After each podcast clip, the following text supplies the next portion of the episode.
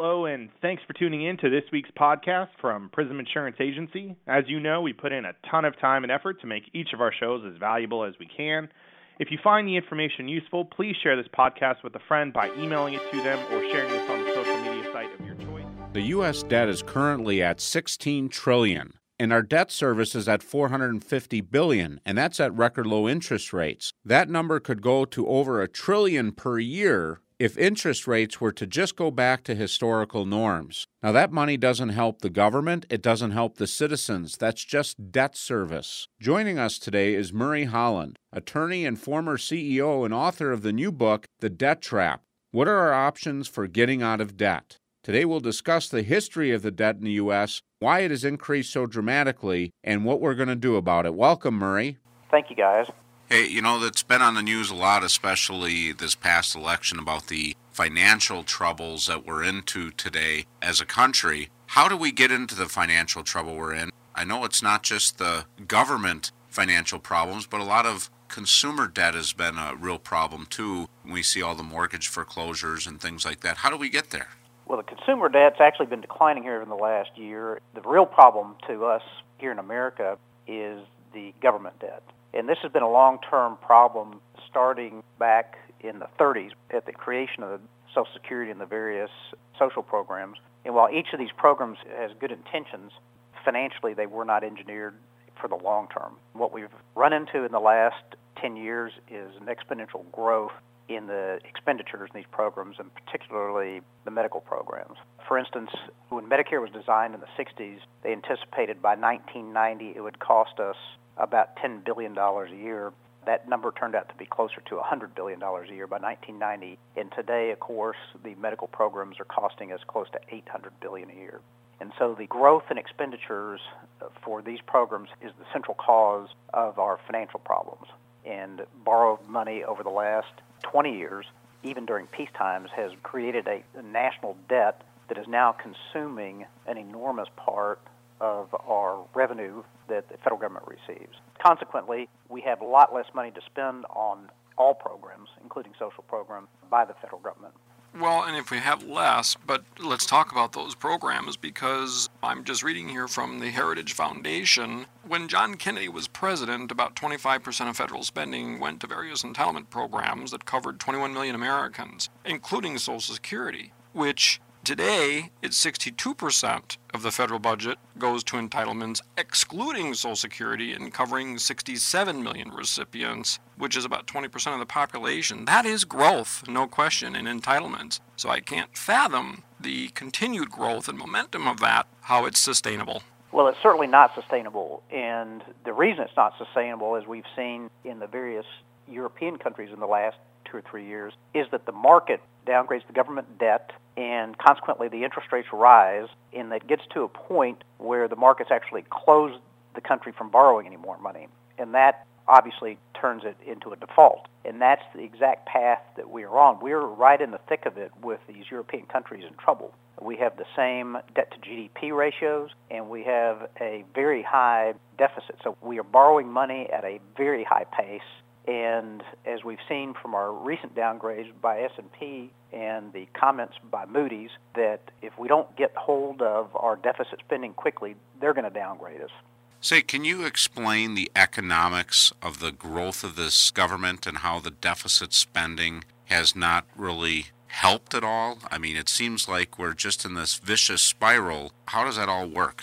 Well, certainly the liberals are using the concept of Keynesian economics to justify government spending, but that has never worked. I think Keynesian economics has been resoundingly criticized, and rightly so. We now have so much economic data since particularly the Great Depression here in the United States and through the O E C D, Organization of Economic and Cooperative Development, around the world. We know that government spending does not help. And the reason it doesn't help is because for the government to spend a dollar, they have to take a dollar from somebody. And that means there's zero economic growth. There's zero G D P growth from it. And the concept of a multiplier turns out to be less than one to one. So when the government invests a dollar in the G D P, it doesn't increase the G D P by a dollar because it's not creating anything. It's not creating any value. It's actually a money-losing proposition because of the inefficiencies in government. And the economists differ on what the actual multiple is, but I think most economists center on about one half to one. So if the government spends a dollar, it's really only helping the economy about a half a dollar. And if this concept actually had worked where the government can spend money, the wealthiest countries in the world would be Cuba, North Korea, China. China's growing because of capitalism, not because of government spending, the old Soviet Union and such. But all these countries have failed, and our total economic failures because there is no multiplier using the Keynesian thought process. Well, I got to believe, what's the factor also? If a dollar is collected and the value is really half of that, what about the cost of even collecting the dollar? The government is so inefficient. By the way, all these social programs in my book, Debt Trap, I've outlined are really nothing. The government's not adding any value. The government's acting as a cash collection and redistribution mechanism. They keep a big percentage of it in their own pockets because of managing this redistribution. Consequently, that by itself is hurting the economy. Clearly, as we've seen in the last four years, no benefit from all this massive deficit spending. Just as we saw no benefit from the deficit spending during the Great Depression, the entire decade of the thirties, we were deficit spending at a range of four to five percent a year, and we saw no economic growth, and that was clearly attributable to the fact that the Federal Reserve was decreasing money supply, keeping interest rates very high, and there was no money supply available. Today, we're not doing that. We've learned that lesson. But it's clear from all economic data around the world that government spending does not help G D P growth. As a matter of fact, the deficit spending hurts us two ways. One, it takes money out of the G D P to go spend it. And secondly, they're borrowing trillions of dollars out of the capital markets that are now not available to businesses. So they're choking off capital markets money that would be out here ready to be invested in businesses that is not there anymore. Well, you know, a lot of people, especially having just finished this election season, are looking at it as a Republican or Democrat issue. I've been telling clients, I said, it's not about the politicians, it's about the math. And one of the things we've seen is this quantitative easing with printing more money and making more money supply. Has the Federal Reserve been a positive or negative in our economy? And then how does that affect the world's economy?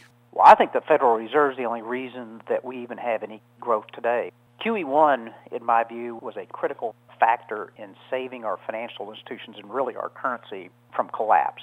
When the housing market bust and the value of housing dropped so much, these financial institutions that held this paper would essentially be bankrupt had there not been Q E one, where they actually bought this bad paper from them, the government did, Federal Reserve. And that, I think, was necessary to keep our financial institution from collapsing, which is the mechanism of maintaining currency values.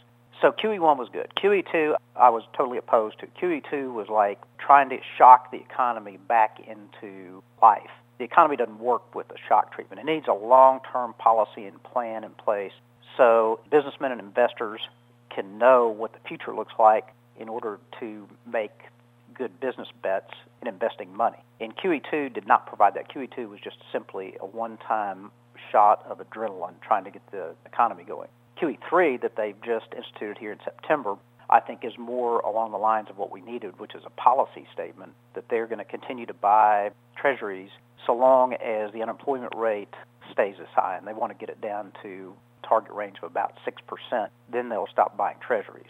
And so that's more of a policy feature that I think the economy needs to hear to get investors to start investing again. Actually, let's transition to the market. So we certainly heard a lot about confidence in the market. Clearly, a lot of people have been sitting on cash and just kind of waiting to see, okay, I need to see a sign of something. So what happens when our markets lose their confidence and the federal government can't fix them? Confidence is a key factor now. We measure it in many ways, and that's exactly what happened in Europe. Greece is probably the most notorious example. They lost market confidence in two thousand nine, and that's when the market started pricing up their sovereign debt. We watched their interest rates go from four and five percent up to fifty percent before the managed default occurred. The confidence is going to be the problem here in the United States. The market will lose confidence if we cannot rein in this deficit. And that's what faces Congress and the administration here in the next few months, is what are they going to do about the deficit? If it's not addressed in a long-term sustainable method, the market will lose confidence in the United States, just like they have in many, many countries. Greece is just a good example, but countries like Portugal, Ireland, Iceland, Cyprus, Spain, Italy, these countries are in financial trouble. We are likewise in financial trouble. Murray, I want to actually focus on that a little bit more, but we got to take a short break, so please stay tuned. This copyrighted program and its contents is given with the understanding that neither the hosts, guests, nor station render legal, medical, accounting, tax, or other professional advice. The information and opinions expressed here are for general information only and are not intended to provide specific advice or recommendation for any individual situation or security. For specific assistance, you should seek the services of a competent professional. To learn about a specific investment option, ask your Real Wealth Advisor for a prospectus. Please read the prospectus carefully about the fees, expenses, and risks before investing. Real Wealth Advisors offer security and investment advisory services through Woodbury Financial Services Incorporated, member FINRA, S I P C, and registered investment advisor, P O. Box sixty-four two eighty-four, Saint Paul, Minnesota five five one six four. Real Wealth Advisors and Woodbury Financial Services Incorporated are not affiliated entities. This is Real Wealth Weekly on the Real Wealth Advisor Network.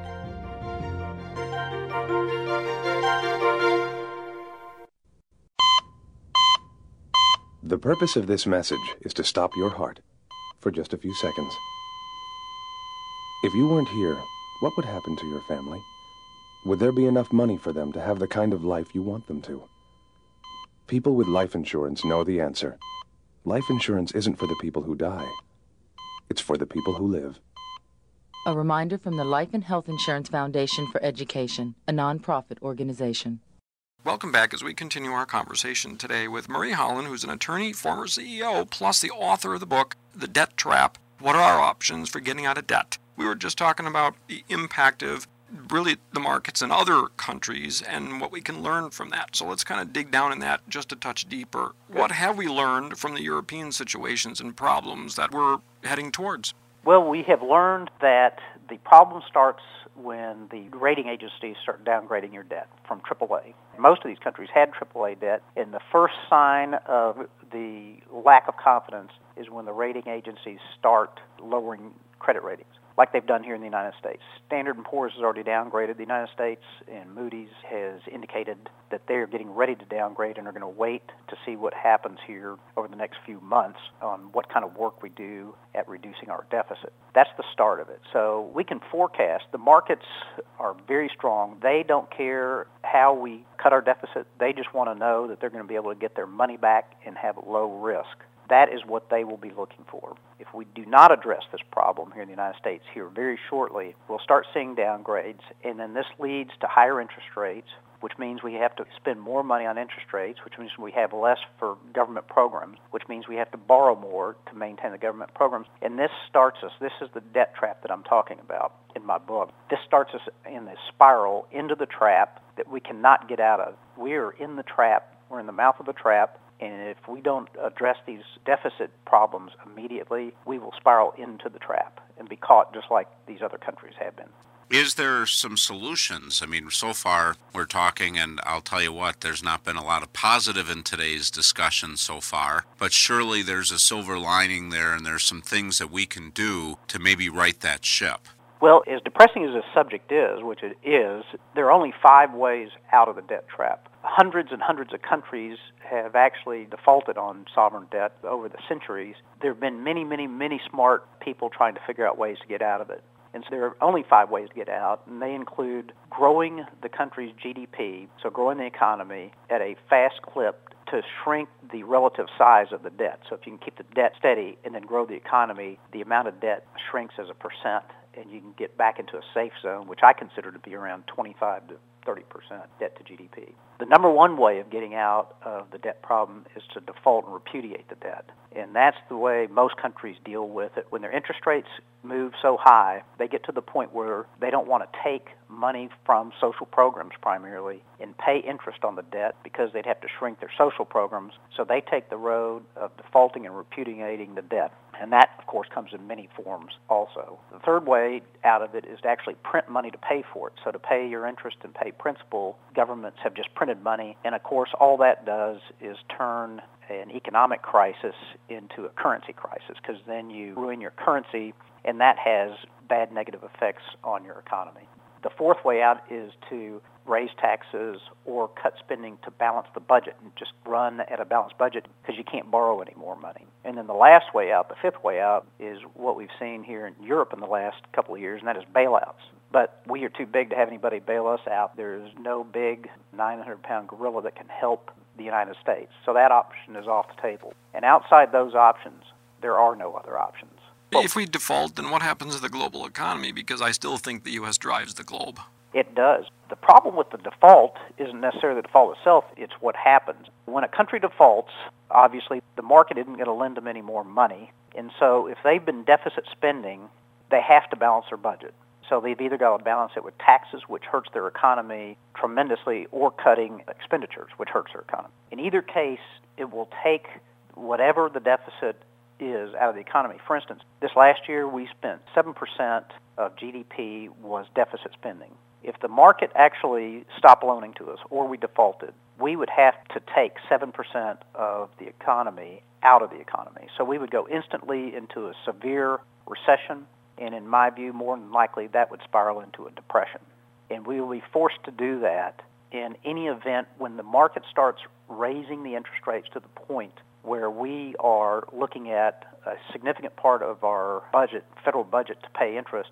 That's the point when we decide we can't do that anymore and look for a way out. This might seem like a really almost a bummer question, but what amount of debt is actually acceptable in the U S? Well, I think the issue is that debt, including World War Two debt, has never been repaid. Over the last eighty years, we've run sixty-nine years of deficits and only thirteen years of surpluses. So the debt stays on the books forever, and that means interest is paid every year forever. For instance, our sixteen trillion dollars of debt today, luckily we are in such a low interest rate environment, we're only at a, about a two to two point three percent blended rate for federal debt today. And on debt to the public, we're only paying three hundred sixty billion dollars a year. That's about eleven point five trillion dollars we owe to the public, and the five trillion dollars or so that we owe to government agencies. That interest rate is not calculated because it's uh, eliminated in the consolidation of the federal government returns. But when we take a look at the future, the average interest rate over the last forty years has been about six percent on government treasuries. So if you do six percent of sixteen trillion dollars, that will take us right up to about one trillion dollars a year in interest expense. This last year, the government received only about two point four trillion dollars, a little over that, in tax receipts. And so if either the economy returns to normal economic growth or the markets risk our treasuries at a higher interest rate and we get back to normal interest rates, we're going to be spending about one trillion dollars a year on the debt that's already borrowed. That's assuming we don't borrow anymore. And that's a scary proposition because we will only have one point four trillion dollars if we don't grow our tax receipts. We would only have one point four trillion dollars left to run the entire government. And right now we're spending just under three point five trillion dollars. So we would have the nature of the interest expense is going to decimate the ability of the government to provide all its services it provides now. And that's the trap that we have walked into. And we're in it. And it just hadn't closed yet because the markets haven't reacted to the credit risk. So in your view, what do you recommend people do about this? I mean, it seems like we just had an opportunity in the election to speak up. I don't know if having a split between Republicans and Democrats in control is going to help us or hurt us. What do you recommend the average citizen does today? My view is that when these interest rates start rising, we will get to a position in the United States to have to start printing money, which means hurting our currency and interest rate rises. So I think the average citizen should do some protective mechanisms such as if they have a mortgage, turn it to a long-term fixed-rate mortgage at a low interest rate. If they have U S investments, I think it'd be better to turn them into investments in other currencies. There are a lot of stable currencies around the world and a lot of stable governments. Far more stable than the United States. As a matter of fact, I agree with Steve Wynn that the government of China is more investor-friendly than the government of the United States. And so there are plenty of investment opportunities around the world. And I'm afraid that even had we had a conservative Senate and administration, that we've gone too far in our debt cycle to actually be able to dig out of it. Well, Murray, we appreciate your perspective. And obviously, it's tough words to swallow because it's essential. If we all ran our personal checkbook this way, we'd be cooked. Right. You just can't do it. And the interest rate environment is the only thing that has saved us from being into the debt trap today. Right, yep. And that's not going to stick much longer. No, it's not. So the thing is, everybody should be keeping in close contact with their financial advisor. I think it's more important than ever, because you talked about one of the solutions is increasing taxes, and I know the current administration has talked about doing that. I know they talk about just taxing the rich, but anytime I hear a politician say taxing the rich, I think they're saying tax anybody who's got something. So I really think you need to really pay close attention and be proactive instead of reactionary. Too many people just wait and say, what do I owe on taxes? But I think this is an opportunity to sit down with your financial advisor, with your tax professional, and really look at what the impact of the tax rules are going to be going forward, what new tax rules might come up, and you got to do as much as you can to protect what you have. So it's really important now more than ever that you sit down and do a review. There's no doubt. Thanks for joining us, Murray. We certainly hope to visit again, and hopefully the next time things are better. I hope so, too, and you can order the book through Amazon and those typical book retailers. It's called, again, The Debt Trap. What are options for getting out of debt? When did you come out with that? Just right now. It was mm-hmm. just a recent in November. Release. Excellent. Well, thanks for your contribution to education. All right. Thank you, guys. Thanks for joining us this week, and tune in again next week as we explore another phase of the real wealth process. And remember, if anything you heard in today's show you'd like to get more information about, contact your Real Wealth Advisor. Also, if you feel that any of this information will be helpful to a friend or family member, just click the Forward to a Friend button. This copyrighted program and its contents is given with the understanding that neither the hosts, guests, nor station render legal, medical, accounting, tax, or other professional advice. The information and opinions expressed here are for general information only and are not intended to provide specific advice or recommendation for any individual situation or security. For specific assistance, you should seek the services of a competent professional. To learn about a specific investment option, ask your Real Wealth Advisor for a prospectus. Please read the prospectus carefully about the fees, expenses, and risks before investing. Real Wealth Advisors offer securities and investment advisory services through Woodbury Financial Services Incorporated, member FINRA, S I P C, and registered investment advisor, P O. Box sixty-four two eighty-four, Saint Paul, Minnesota five five one six four. Real Wealth Advisors and Woodbury Financial Services Incorporated are not affiliated entities. This is Real Wealth Weekly on the Real Wealth Advisor Network.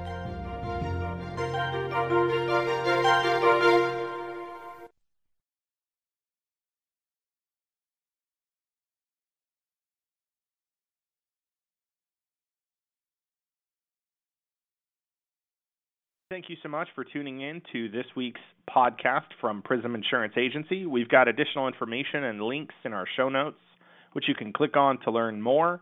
If you have any questions about any of the topics covered or would like to learn more, you can go to our website, w w w dot my prism insurance dot com. You can reach out to us on Facebook or LinkedIn or Twitter.